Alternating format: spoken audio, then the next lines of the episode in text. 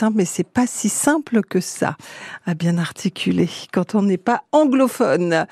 Et non, I don't speak English fluently. I'm so sorry.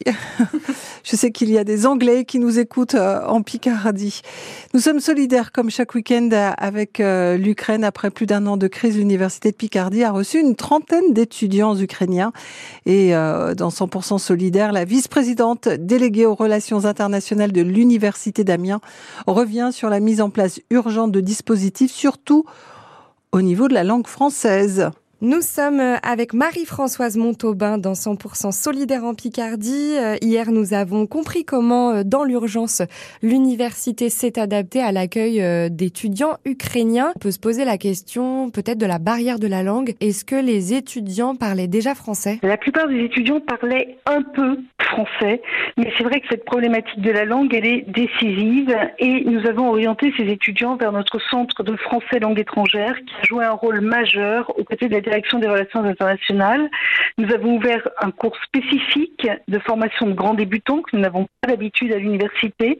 Nous avons également accueilli des étudiants en diplôme universitaire de français langue étrangère avec un très beau succès d'ailleurs. L'étudiante va s'inscrire l'an prochain à la faculté des arts. Nous avons également accueilli des étudiants dans des cours euh, de spécial, spécialisés pour les publics en exil, euh, de manière à pouvoir leur fournir un enseignement intensif de français. L'une d'entre elles va poursuivre l'an prochain en français langue étrangère et l'autre a trouvé un travail. Donc cette question de la langue, elle est vraiment décisive.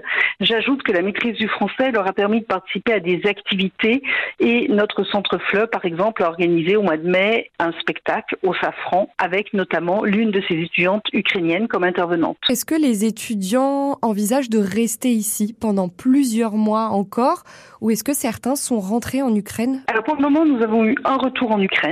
La plupart des autres étudiants sont toujours là, envisagent apparemment de rester. Il est trop tôt pour faire le point de manière définitive sur leur euh, réussite ou pas de l'année universitaire, sur leur validation de l'année universitaire. Euh, mais la direction des relations internationales va les recevoir maintenant individuellement, un par un, pour un point d'étape et euh, pour proposer euh, à certains des, euh, parfois des réorientations ou des poursuites d'études dans notre université. Quels enseignements vous pouvez euh, tirer de, de cette situation d'urgence? Alors je dirais que cette crise euh, nous a permis d'éprouver les capacités d'accueil et d'intégration de notre université et euh, c'était évidemment important. Je crois que nous avons plutôt bien franchi le cap.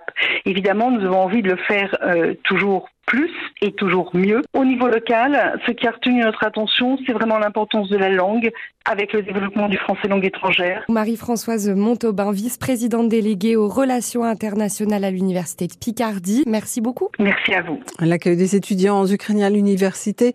Une interview de Victoire Jacquet à réécouter sur francebleu.fr ou sur l'application ici. Et puis les pronos du patron, c'est à suivre.